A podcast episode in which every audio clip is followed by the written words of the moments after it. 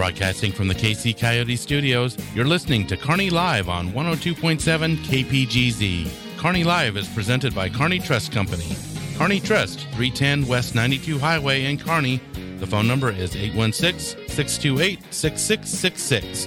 And now here's the hosts of Kearney Live, Mike Davis and Jim Dickerson.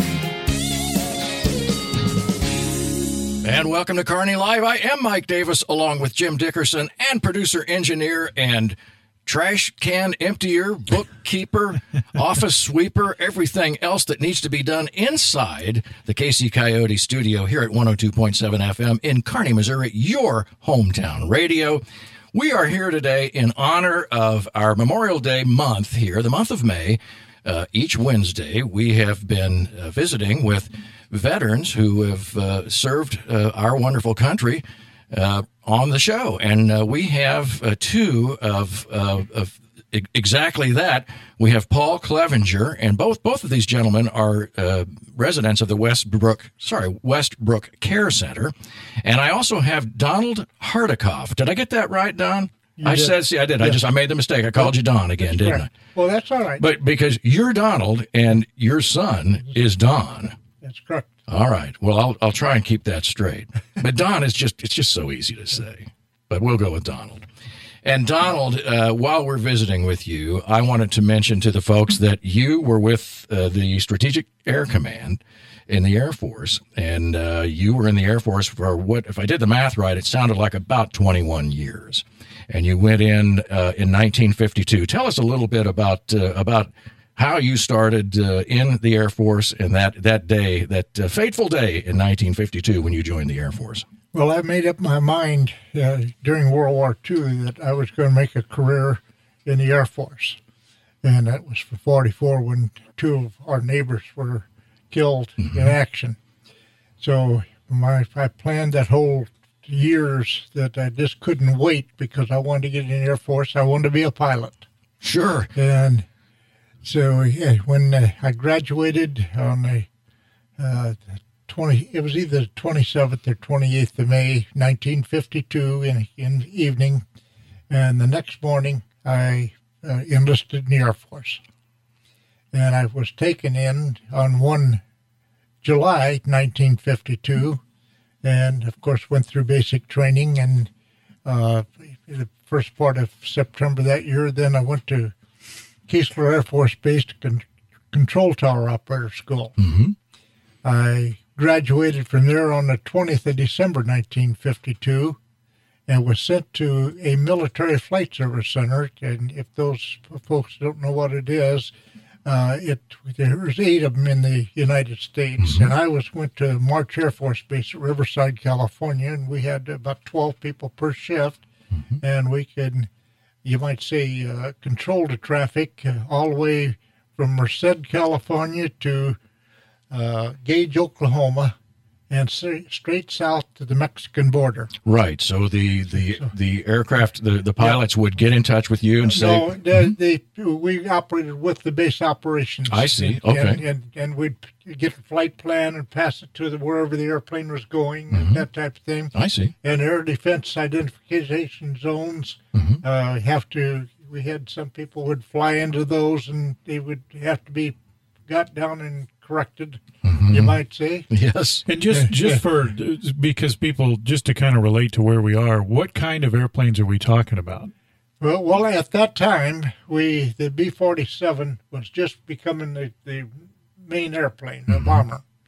And, of course, we had C-54s flying, C-124s, and C-130s, I believe it was at that time. And the C-130 was pretty new at that point. Yeah. Wasn't it? Yeah. Oh, yeah. And it also, we had a C-45. Matter of fact, I think we had 2 or 3 of them. And we have to go out, inspect airfields, make sure everything was being done in our area. I see. And... like I say, there was 8 of them, so the other people took care of the rest of the ones across the country. Right. And when you had an airplane that filed a flight plan and took off, and he was going, let's say, from March Air Force Base to Scott Air Force Base, Illinois, we would pass that flight plan to the center that covered Scott Air Force Base. Very good. I see. And it we had, like again, 12 people on duty. That would be an officer controller, a weather officer, and an NCOIC, and the rest of us pounding a typewriter, all capitals, everything, flight plans as fast as the person would read them. And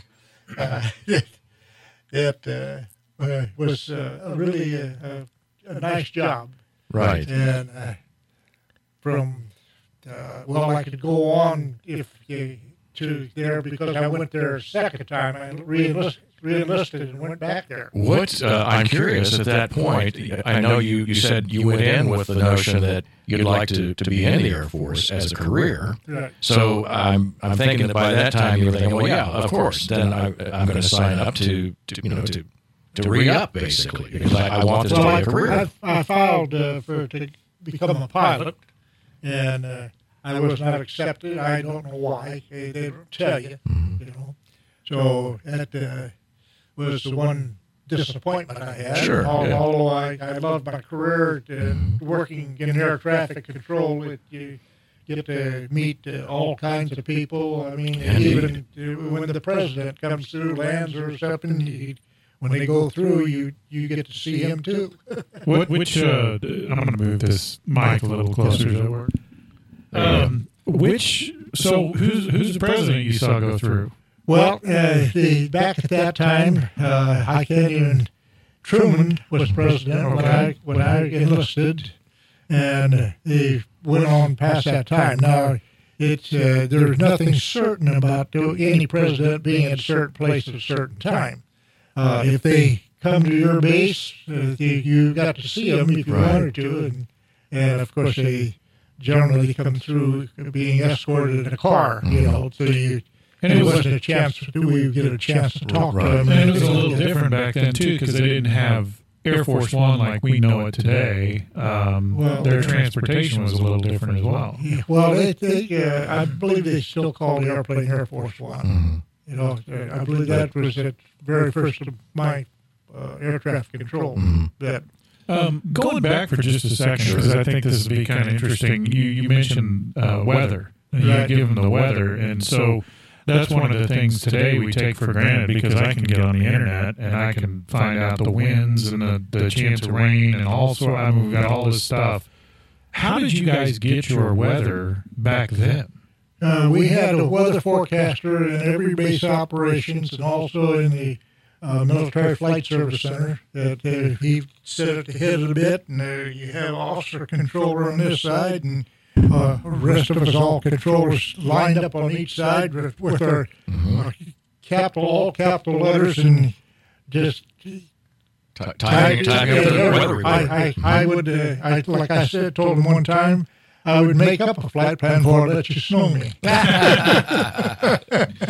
Now, you were in, that would have been probably moving into the Korean War time. The Korean War was 2 years in business when I went into service. There you go.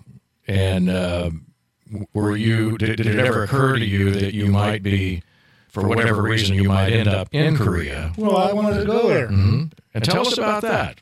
Well, you mean the time that I ended up going? Well, I think the idea that you didn't even bat an eye when you told me, just this second. You said, no, I wanted to go there. I want to go where the action is. And that's something that I think a lot of people nowadays would think, wait a minute, I don't know if I want to do that. You know, that doesn't sound like a really good choice. Well, after basic training in the summer of 52, I went to control tower school through the fall and graduated just before Christmas. And then I went to military flight service to June of 54. And from there, I went to Misawa, Japan. And I didn't know where I was going at that point until we got over there on the ship. And I went up to Misawa. It's up in the northern part of the main island. And up about, 200 miles north of Tokyo or so. And I was there I say about 9 months. And April, I believe it was, 53, we me and another guy who'd been doing the same thing from Florida. We were in town just looking in shops and so forth in the middle of the afternoon, and we went back to the base, and we got in there. He had a note on his door, and I had a note on my door, report to the commander. And we thought we did something wrong and was in trouble. And we went that's there. Usually how everybody feels at that point. We went there, and they said, pack your bags and everything. Tomorrow morning you're taking off going to Korea. And I don't remember whether they told us where we were going or whatever, but the following morning we got on an airplane and we went to K-6 Air Base, which is at Pyeongtaek. So you were there. You ended up in Korea. Right. Okay. So we got there and right away walked into the place, and I recognized the men working there. And what it was, had been at El Toro Marine Corps Air Station out in California, and I talked to them, all the time through flight service, and I dated a girl there momentarily, you might say. Beautiful control tower operator. We'll just leave that alone. And, we get it. So anyway, after being there, we were there together for, I don't know, maybe a week, and the Marines left, and we got it and pulled the base, and all we was doing was getting airplanes. We'd get airplanes that were maybe under attack or something, and they had a crash maybe at K-55, and those airplanes would end up coming over at our base. I got it. And so that was the intention of it. We didn't see many airplanes. Right. And kind of the funny part of this one is when we was there, my boss, and I can't think of his name right now, but he went to school with Elvis Presley. How about that? That's interesting. Boyce, his name is Boyce E. Harris. Good job on remembering that. Yeah. First lieutenant. Yeah. So another thing that's different, and people lose perspective of this, when you say you went to these different countries, how did you get there? Airplane. Oh, you did take an airplane? Okay, because I thought I knew a lot of guys went on a ship. They had military airplanes like C-47 and flew around routinely. For whatever reason that they had, I don't know, all those things. Right. But I never flew a commercial airplane at any time, although we did have commercial airplanes that one flight came through Alaska and down and landed at Misawa, Japan, where I was at, and refueled and went on down to Tokyo. But I didn't know anything much about those. They didn't have to file a flight plan or anything. But the pilot would always come through and give us intentions. You might say flight plan, and it didn't amount to much. And the other part of that being like where we was at, we had fighters, F-94s sitting on alert in the event they were needed. And after Korea, I ended up opening up the base with the F-94s. They came back to the States at Bunker Hill, Indiana. Well, how about that? Interesting. Right. We're visiting today. That's you just heard the voice of Donald Hardekopf, and you are an Air Force veteran of roughly 21 years. We almost 23. Yeah. Okay. Great. Well, we're not good at math here, and we don't pretend to be. No, and we've proven it on the air, incidentally. And we also have Paul Clevenger in here with us, and Paul. You, sir, were in the airborne, and before we went on the air, we talked about the fact that, you start your airborne training, sort of jumping off platforms and things of that nature, but then finally, sooner or later, you're going to have to get up in an airplane and you got to jump out of that thing. Tell us about... jump out of that booger. Right? Well, I didn't... when I taken training in Camp Wallace, Texas, my basic training, they signed this They said, oh, you join a parachutist and you get everything, you know. Well, I didn't know, but I did find out what I did get. We got a lot of training, and we learned how to jump out of an airplane. So they C-46s and C-47s and B-54s. Right. Okay. And I think the C-47 was the equivalent of the DC-3. Is that right? Yeah. Right. Yeah. I don't know. Yeah. So folks that kind of have a sense of what those airplanes are. But you just for perspective, for people who've watched different movies and stuff, right. The C-47 or the twin-engine tail dragger. It was always green in the movie with the black and white stripes on it and all that sort of thing. The nickname for him was Goonie Bird. Right, Goonie Bird. Right. Yeah. That B-54 was a flying boxcar, we called it. Mm-hmm. See, the whole back end opened up. That was a booger to get out of. See? I can imagine. Yeah. So then they pretty much assigned you to the airborne school then. Is that right? Or did you just raise your hand and say, I want to do that? Yeah. Because $40 a month. Right. That's what I was getting. All right. And they offered us $100. That's not bad for a farm boy. That's a significant payment. Yeah, I'll take that anytime. Yeah, absolutely. Yeah. $40 a month. It just doesn't seem fair. That's barely $1 a day. Right. Yes. Yeah. Yes. Yeah. That was pretty good money back then. No. So at $100 a month, you must have thought, you were on high cotton right there. Oh, absolutely. And what was that time? What was the date that you first 44. Went? 1944. So closing in on the toward the end of World War II. Yeah. So sort of the end. Yeah. Yeah, it wasn't over. No, but in the larger perspective, agreed, yes. I mean, two more days of World War II at that point was too many, but I completely understand. Roosevelt, he was president back then. Yeah. That puts it in perspective. Uh-huh. Wow. He was. And I know, so we're coming up on a break, but when we come back, one of the things we talked about a little bit before we started the program is we talked about your jumps, your first jumps, and how you felt. And that's a great story that we'll cover when we get back, but I want to make sure we get into that. We've got Donald Hardekopf and Paul Clevenger, our two veterans for Kearney Live today. You're listening to Kearney Live. Stay with us for this brief message. We'll be right back.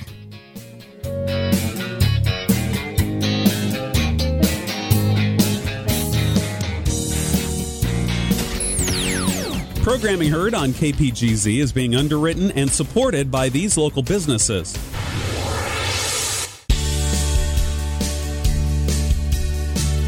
Kearney Trust Company is uniquely Kearney. They opened their doors in 1882 and have been financing goals and dreams ever since. Kearney Trust has a team of experienced lenders and a qualified staff to assist you with all of your financial needs.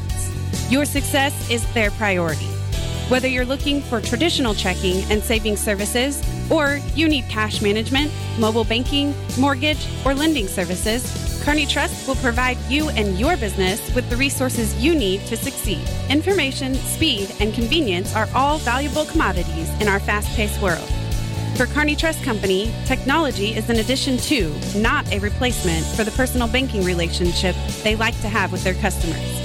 The people of Kearney Trust Company focus on and try to fit the needs of all their customers. Kearney Trust Company is your partner for success with two convenient locations in Kearney at 310 West 92 Highway and 701 Watson Drive in Price Chopper. The phone number is 816-628-6666. Kearney Trust Company, banking you can trust. Member FDIC.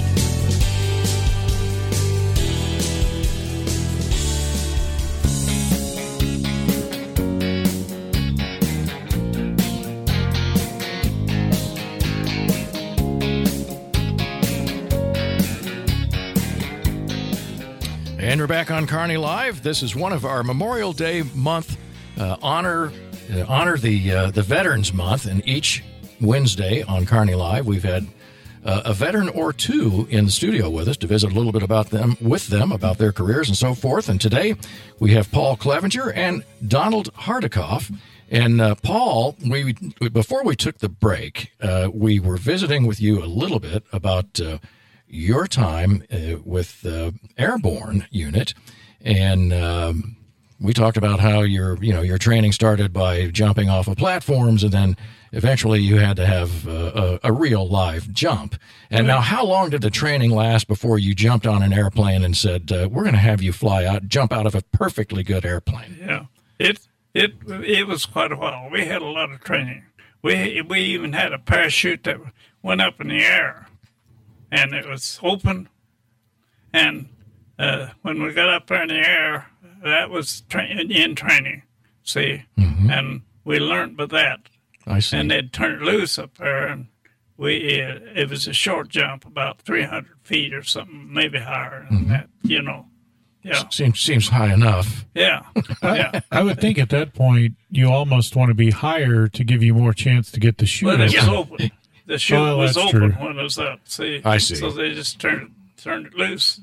And it was good training. So when you talked earlier, you kind of went through the procedure of how you guys, when you were you jumped out of the C-47 there for a while, and there were 32 of you, I believe you said? Yes, 32 to the stick. And so that's what we called it. Kind of go back through what you told us earlier about what you guys went through when you did your equipment check, and then you hooked up and all that sort of thing. Well, I'll tell you what we're doing. We stood up. Well, we're sitting on a board in the plane, you know, about a 2x12. Mm-hmm. That's the only seats we had in the plane. Kind of a bench. Yes. Yeah. We had 32 on one side and 32 on the other side. Oh, I see. And we would jump from there, see? We would stand up, hook up. We had a static line on the back of our chute, and we hooked up to a rod that went all the way through the plane. Right. And we didn't have to, open a chute when we jumped out. It automatically pulled it when you went. Yes. Yeah. And stand up, hook up, check your equipment. Everybody had to check their equipment, see if anything wrong. Mm-hmm. Are you ready to go? And about that time, the door opened, and we were rolling. See? Yeah. And what was the command then when it was time? Let's go. Let's go is the command. Let's go was the command. Yeah. So who packed your chute? We did our own packing at first, but after a while we had a group that packed the chute, and they always put a little slip in the chute in case we had doubts that it was packed right. Why, their name was in that folder, and we could call on them any time to jump that chute. See, if we hadn't doubts that it wouldn't pack right. Right. Yeah. So, it was in a way that was their sign-off, their signature that says, I did this right. Yeah. And I'm assuring you that it's safe and good to go. Yeah. Wow. Yeah. We knew how to they trained us on how to pack the chute. See, the first few jumps, we packed our own chute. Kind of an important part of training. One would think, So we talked about this before, but just for the benefit of our listeners, you were younger, obviously. So when you're young, there's certain things that 18 years old. Yeah. So when you're 18 years old, there's certain things at that point that are exciting that when you get older, not so exciting. So one of the questions I had for you was, the first time you truly jumped out of an airplane, were you excited or scared? Scared. Yeah, that's what I said. I would be scared. I wouldn't want to jump. I don't care if I was 10 years old. I wouldn't want to jump out of an airplane. It was, we'd been trained a little bit about it, but anyway, yes, we was kind of scared. So do you remember very specifically that first jump? Oh, absolutely. Yeah. And everyone after. It never got any better. And you racked up quite a few, though. You mentioned there you have over 40 jumps? Oh, yeah.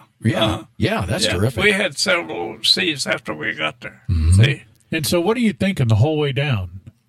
Oh, after it opened up, I wasn't worried, but I was always checking that chute, see if there's Mae West up there. Right. Like a line over the chute or something like that. Right. Yeah. And so you were talking to us earlier about, because when you watch people parachute today, not so much the paratrooper guys, but if you watch, what's a good example? The Golden Knights or something like that. Yeah. They come down and they basically flare just like you would in an airplane, and they land softly and they walk and all this right with the world. That didn't work with you guys. No, they wanted us out of that air quick. See, yeah, and we had to land with 20% on our feet, 40% on our hip, and 40% on our shoulder. If we didn't, we hit the ground hard, break every leg we had. Mm-hmm. See, we had to know how to land. And did you ever land improperly? Well, yes, I was oscillating. You know what oscillating means? Like you put a little kid in the swing, right, backward and forward and backward and forward, and that's the way I didn't realize it. I looked up and I thought I was going. You're supposed to pull the two front risers on your shooting and take that out. Well, I didn't do it, and I was oscillating, and my feet hit the ground first. And down I went, steel helmet on, and Churchill, my buddy. See, we always stayed together, me, Churchill, and Coon. And we all jumped together. And Churchill said, "What's the matter with you, Cliff?" And I said, "Well, just as soon as I get my head out of this ground, I'll tell you." That is a good story. Now, you had mentioned also that you were in fact, I asked you off the air if you'd been in any of the decisive battles in World War II, and you told us that, yes, indeed. Yeah. You were in the Battle of the Bulge. Yeah, absolutely. Yeah, we jumped there. See? Yeah.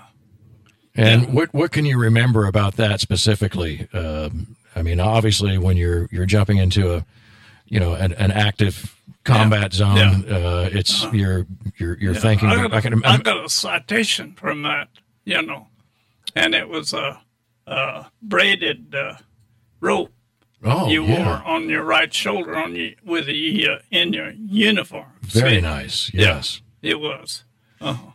So you jumped into an active combat zone. Absolutely. And you're. Yeah. I mean. I have to well imagine that you jumped with a machine gun. Mercy. What kind of gun, just out of curiosity? 30 caliber. Yeah, wow. Yeah, air-cooled. They had water-cooled and air-cooled. And when you jumped, did they loaded you up with all sorts of equipment, didn't they? Absolutely. So you weren't just jumping out with your shoot and your gun. You were jumping out with all sorts of... Oh, absolutely. Yes, we had a stipulation when we joined this, that we were supposedly be, it was 4 inches, 6 foot, 5 foot. Well, anyway, it was 4 inches below 6 foot.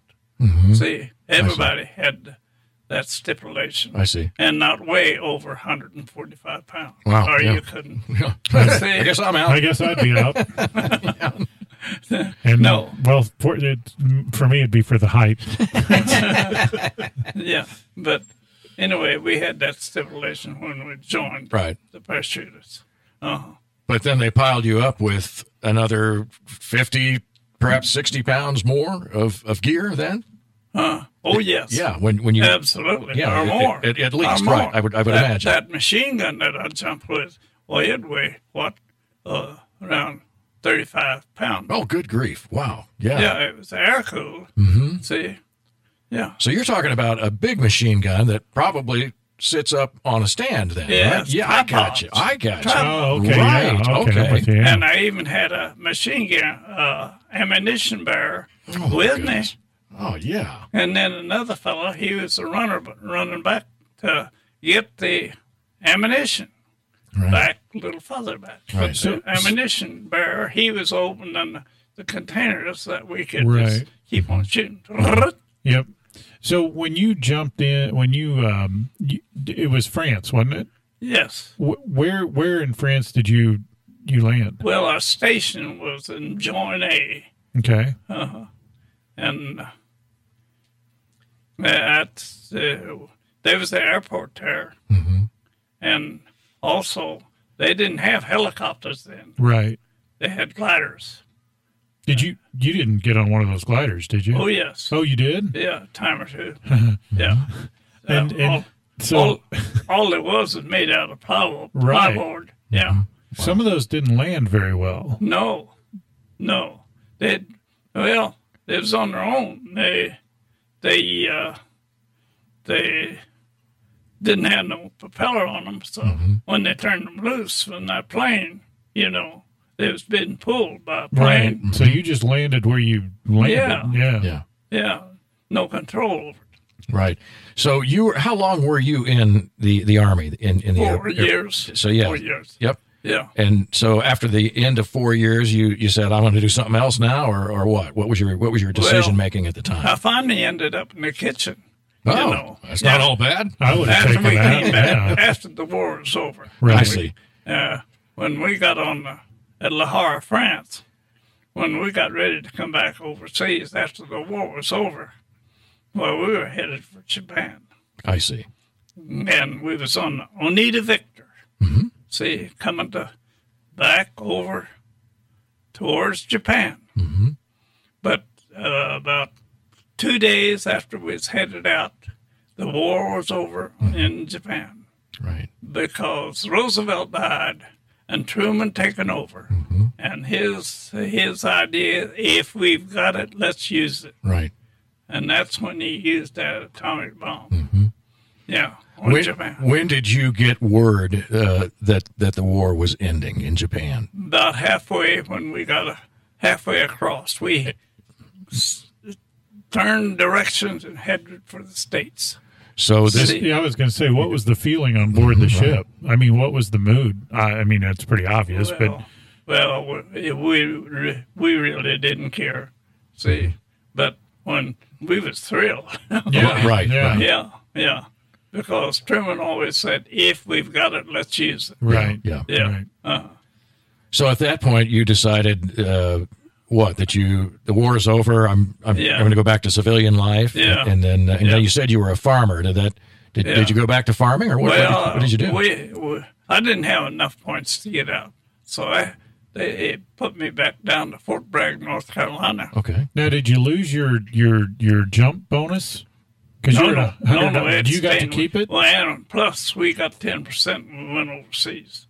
More. Wow. So you were kind of like rich. We top notch. Yeah. And the money wise. See? Yeah, I could send, I could send $70-80 home ever. Really? Ever payday. Yeah. So when you got out, what'd you do when you got out of the service? Well, I ended up down there at Fort Bragg, North Carolina. I didn't have enough points to get out, so I stayed there, and I finally went to. I got tired of training, so I went and signed up to feed the furnace. Mm-hmm. And I got that coal all over my hands. Oh my goodness! And the cook come in, and he said, "I need it." Kitchen help. And you raised your coal stained hand and said, I'll do that. And I had coal dust all my hand. Oh, you can imagine how black it was. And the first job they gave me was 55-gallon lettuce salad, you know, and mayonnaise. And I mixed that up with that, you know, and when I got my hands. You mixed lettuce and mayonnaise? Yeah. In a 55-gallon drum. Yeah. With your hand. When I got it out of there, my hands was just as pretty white as you ever seen. And, you know, the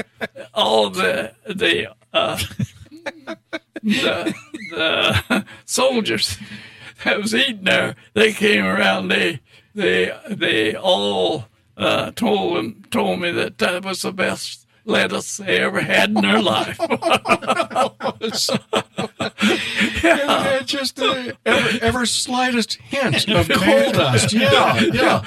Coal dust. Right. I didn't tell him. No, I guess my hands are just as pretty white as you ever see. Health standards were a little different back then at Fort Bragg. You go home today and mix up some lettuce. I think that's right. Mayonnaise. I have to tell the audience, I was so tickled because I was watching Brian Watts, our producer, as Paul was telling the story, and Brian has heard this story before. So, and I think it was just as funny and just as enjoyable because Brian was just tickled over here. I could see him. So now, and you live over at Westbrook, right? Mm-hmm. Yeah. Do they ever ask you to cook your lettuce and mayonnaise thing? No. But I did cook there for quite a while. Lettuce and mayonnaise, though. No. Maybe they should put that on the menu. Now I know the story when Brian talked about the lettuce and mayonnaise story. That is hilarious. Well, I'm glad to know everybody enjoyed it, though. But, and you got your hands clean, too. Yeah. We are visiting today with Paul Clevenger and Donald Hardekopf, two of our wonderful veterans here in the United States military that we are honoring throughout the month here on Kearney Live. Stay with us while we take a short break. We'll be right back.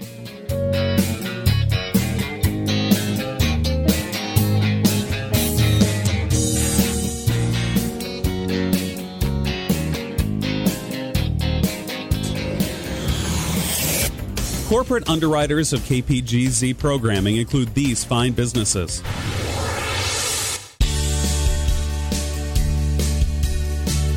Kearney Trust Company is uniquely Kearney. They opened their doors in 1882 and have been financing goals and dreams ever since. Kearney Trust has a team of experienced lenders and a qualified staff to assist you with all of your financial needs. Your success is their priority.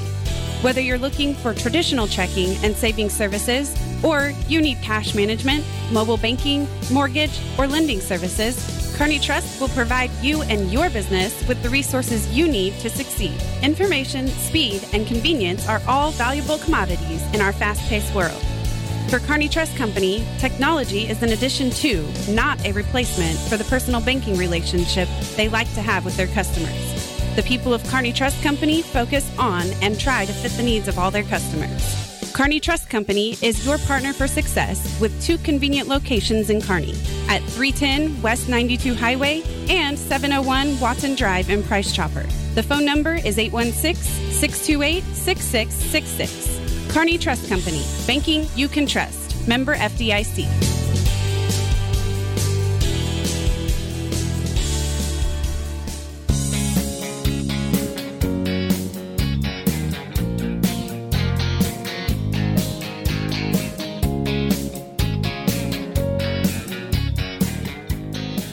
Back on Kearney Live today, we're visiting with Paul Clevenger and Donald Hardekopf. Both of actually, Paul was in the United States Army, airborne, and Donald Hardekopf, you were in the Air Force, and you were also with the Strategic Air Command group up in Nebraska, right? Right. So you were actually underground. You were one of those underground guys that you can't tell me any stories because everything's still a secret. That's correct. Okay, so there will be no stories on that. So try to get a little closer to that mic. There you go. The other part of that story is I spent a lot of time at Beale Air Force Base, and of course the first time I opened a base when I got it going, worked in base operations, and then after they got the bomb wing in, everything, I was transferred over to the command post. I see. And I stayed there and.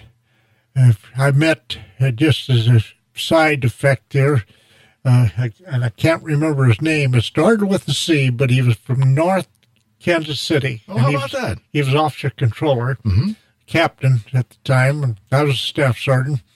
And we had all the wheels out in a daily meeting in a glassed-in room. Mm-hmm. And this captain, he was sitting there, and all of a sudden, he says, we always had a weapon on the counter, so if somebody, always a vault, right. If you had the door unlocked, if somebody should come in there. And he picked up that gun, 38, and he says, I wonder what they'd do if I do it like the boom, boom, boom. And I would hope that that broadcast in Kansas City, and he's listening to it. Yes. Because he's one of the finest officers I ever met. Right. Just, it was, you know, at the moment it was a funny joke. So, yes. Right. Yeah. Understandable. And, certainly, maybe not by today's standards, but no, it was, not by today's but I can tell it was funny to you at the time. In fact, that's interesting you should say that, because I think one of the things we were talking about off the air just a moment ago is the way you feel when you're a kid, and the things that, when I say kid, I'm saying, you know, at the age of 18 or so, when you were enlisting or getting drafted, as Paul, the case may be. Versus where you are now. I mean, as you guys tell these stories in these sort of colorful animated fashions, you know, I can tell that you sort of remember them as if you were still there, as if you were still that age. Tell me about how you think about these, how you reflect on these memories, and how when you look back on it, does it seem like you're back there, just like it was? Yeah, you're back there, but sometimes it's not as nice as you want it. Yeah. Because I remember I was over there in it was in France. Mm-hmm. And with that machine gun, and we was crossfiring. And here come that little kid. That's the way the Germans do it. They'd put, if they could get a volunteer, in which they did, because if you'd give your child to the president or whoever, Hitler, mm-hmm. He'd set you up for life. And you wouldn't have no worries. But anyway, I was sitting down there with that machine gun when it was crossfiring, keep anybody from coming through. Mm-hmm. You know what I mean by crossfire? Right. Yep. Yeah. And here comes this little kid up. He was about, 7, 8 years old. Oh. And he was all bundled up. And my buddy, that was my ammunition bearer, I said, what should we do? And the little kid hollered out, Mommy wants a candy bar. Mommy wants a candy bar. Just speaking English, just as plain as could be. Mm-hmm. And my buddy said, take him out. Oh, good. And that's what I did. I just taken that gun over there and I taken him out, Mm-hmm. And that was the most, he had enough bombs on him to blow up a block. Right. Yeah, so it wasn't a tactic that I'm sure a lot of combat veterans are familiar with, in particular, yes. even nowadays. Even today, that still happens. Yeah. Yes, what nice. No, and what a horrible thing to have to go through. And you dream about that of a night. I can appreciate that. Yes. Yeah. We talk about taking care of our veterans, and I think when you bring up something like that, it's you get the sense of how important it is to take care of these men that come back, who have experienced things that are, just as traumatic or perhaps even worse. What do you guys feel about, and how do you deal with some of the other younger military folks, veterans who've been, especially in combat? How do you guys share your experiences with them? And I'm sure you visited with some young guys that have been in. We didn't have no choice. Right. We had a password over there. Mm-hmm. Do you know what I mean by password? Yes. It was changed every day. Mm-hmm. And if somebody didn't know that password, Right. We would say halt, and if they didn't halt, you know what they got. Right. Yeah, but we always change that password every day. Right. Yeah, every day. So it would be something simple like camels or Lucky Strike, something easy. Yeah, right. We wouldn't forget it. Let me try to sort of frame my question up. It's a little emotional when I think about it, but do you guys ever visit with some of the younger folks nowadays who have been in the Gulf War, for example, or Afghanistan or Iraq? Do you ever get a chance to visit with those combat veterans? You're shaking your head, yes. I've talked to probably at least a half a dozen. Mm-hmm. And the things that I've talked to them about is not necessarily the type of things, to, you know, the right. pulling the gun or anything right. like that. It's more feeling things. Sure. You know. Yeah. And so you don't really get to know a heck of a lot about it.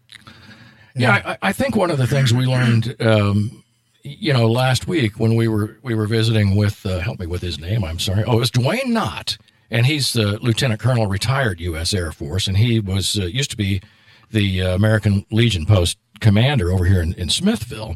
And one of the things that he talked about was what the American Legion does for these veterans. It allows them a place to come in and sit down and just be by themselves if they want to. They can go sit at a table, and they don't have to say anything to anybody. So I think, Donald, when you talk about, you know, you visit with these guys and they're war trained and experienced and so forth, and have seen probably horrific things that none of us can, many things that are just completely unimaginable.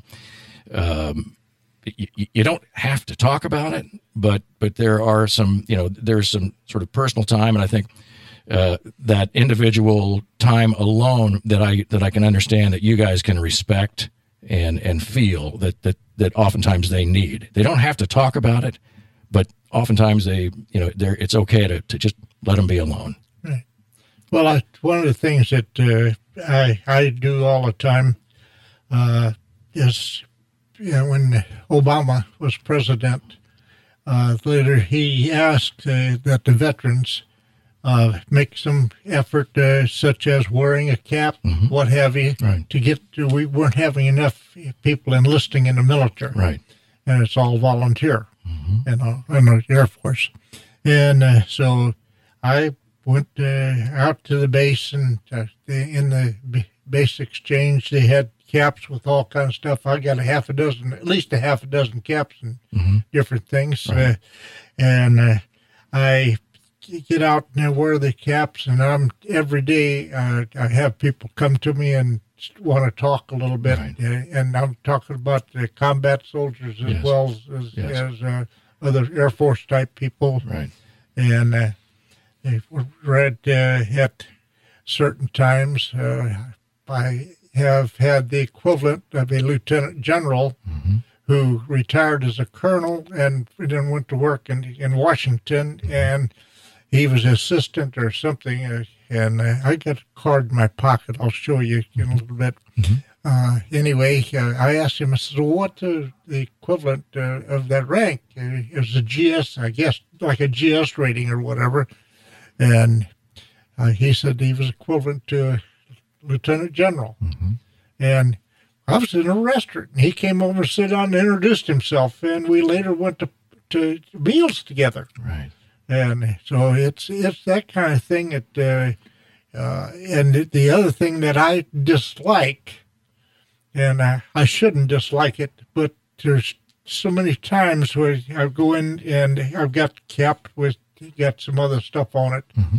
and like the Vietnam right. or Korea, whatever, and these fellows, people come on, oh, it's ladies also as far as that goes. Mm-hmm.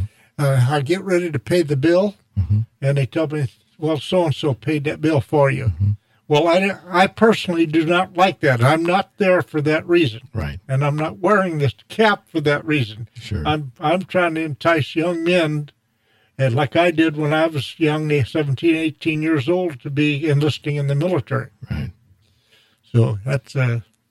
And I understand what you're saying, and the one thing I will say that I think is good about it is there is nothing, I don't think, that we, people who haven't served in the military, can do to repay for what you guys did. There's a lot of people, you'll hear people say thank you for your service and all that, but it's the whole thing that to frame this up, try to frame this up properly. It's one thing to one thing to say thank you for your service, but what you guys have done for the rest of us so that we can, you know, live in the country like we do.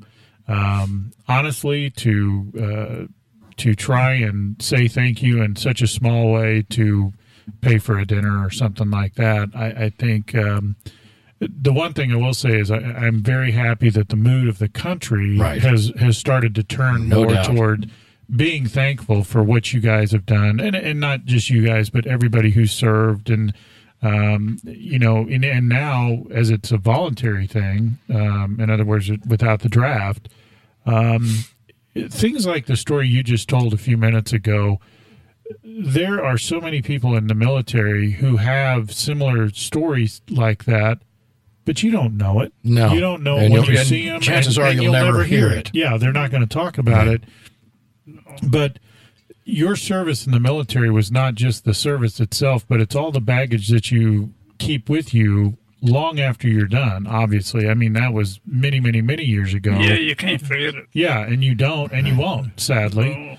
And you're not alone. I mean, there's a lot of guys and women now probably that have the same, have similar things that have happened in the past. And again, the one thing I don't want it to do is we get this thank you for your service, and I don't want it to just be like, just thank you, but you're not really giving the thought to what it truly means, right? Because the service that you guys have done, and all the people that have served before and are currently serving now, are doing a great, you know, it's a great service. It's not just a job, for lack of better words. It's it's a service. Oh yeah. I might add here, when I came, and the first thing they did there was introduce me to Paul. At Westbrook, you mean? Yeah. Uh-huh. Yeah. Yeah. And, of course, right away, I'm ready to listen, because he's done things, had to do things that I've never had to do. Yeah. Mine's been the other way. Right, which is not to diminish anything that you did, I mean, at all, because you were ready. I've had a great career in the military. But you took an oath that said you'll protect and defend the Constitution, even if it requires your own life. And you made that oath. Yeah, so that's a fact. Yeah. But... guys like him, and if I would like to just tell about my brother-in-law. Sure, please do. My brother-in-law was over in Japan, stationed in Japan, U.S. Army, and when the Korean War started, and the next morning he was in Korea, and of course he was up where they had come across the line, 38th parallel. Mm-hmm. And it got pushed down, and a two-star general from Carlisle, Illinois, is where the town my wife is from. She knows the family. Mm-hmm. Anyway, he was the division commander over there, and they got pushed down, and everything was getting really bad. It was just about to looked like it. They was going to be pushed off, and they run short on ammunition. My brother-in-law was he was like 19 years old then. And they had to go crawl through the line to get the ammo. And something distracted him or whatever, just so they looked. He looked around like this, and he's got the gun leveled on him like this, rifle. Bam, bam, bam, 7 bullets he took. And they sent him to U.S. Army Hospital, Tokyo, I believe it was. And I don't know how long he stayed there, but after they got him going, they sent him back to finish his duty. Oh, my goodness. And when he came back to the States, he went to Camp Atterbury, Indiana. And he was from, like I say, Carlisle, Illinois. Mm-hmm. And he met my sister, who was 3 miles away, and younger, next one younger, 2 years younger than me. And he started dating her, and they got married. And so later on, I was able to really get down to the really goody things, you might say, with him. And, and he told me how it was. Well, first of all, after they were married, he was back in Carlisle, Illinois, visiting his wife. And when he got back over, they went down to Fort Hood, Texas, I think it was, on maneuvers. rifle, whatever. Right. Anyway, he went out on Friday night on a 3-day pass or whatever it was, or just whatever. And he came in, and he had made his bed just like everybody would. And he came in, he had to report to commander because somebody tore his bed up. And he, of course, got the blame for it. Mm-hmm. And he, when he found out who it was that did it, the guy come in drunk and tore his bunk all up. Then he got in trouble, so they ended up getting in a fight. So next thing you know, they're digging a 6 by 6 by 6. Right. And while he was digging, his shoulder started hurting him bad. And they x-rayed him and found he still had a bullet in him. Oh, my gosh. And they sent him back up to Camp Atterbury and operated on him, got that done. And he passed away some 6-8 years ago now. Wow. But, what an amazing story. Tremendous guy. I mean, when he really told me the whole bit of how the feeling, everything, how what it looks like when you turn your head like this and you got one aimed at you. Yeah, I don't want and to then know. To do no. what he done. No, and well, the fact that he survived it is pretty much remarkable. I mean, to say the least, you know. Well, what a real pleasure it has been to have both of you gentlemen in here. That was the voice of Donald Hardekopf, and we've also got Paul Clevenger in here with us today. And fellas, I'm going to say it on behalf of everybody. Thank you for your service, and thanks for being here. We really, really appreciate it, and we mean it. And we know freedom is not free, and thank you for helping us keep our freedom. Well, thank you for inviting us. Yeah. It's our pleasure, and we'd love to have you back anytime. So please, if you'd like to come over, give us a call, and we'll put you on the air because I'm sure there's a lot more stories to tell. You've been listening to Kearney Live, and... I don't know what to tell you. This has been one of the toughest shows to get through. It can be emotional, but we sure enjoy having you so much. Paul Clevenger, Donald Hardekopf, thank you so much. And say hello to the folks over there at Westbrook Care Center. See you next week on Kearney Live.